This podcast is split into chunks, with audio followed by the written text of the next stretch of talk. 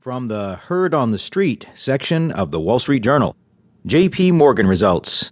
It's Got Game by John Carney. The big guy can move. J.P. Morgan Chase is the biggest U.S. bank by assets. That makes its ability to nimbly adjust its balance sheet to reduce its capital requirements all the more impressive. The bank announced fourth quarter results Thursday that beat analyst expectations on both the top and bottom lines.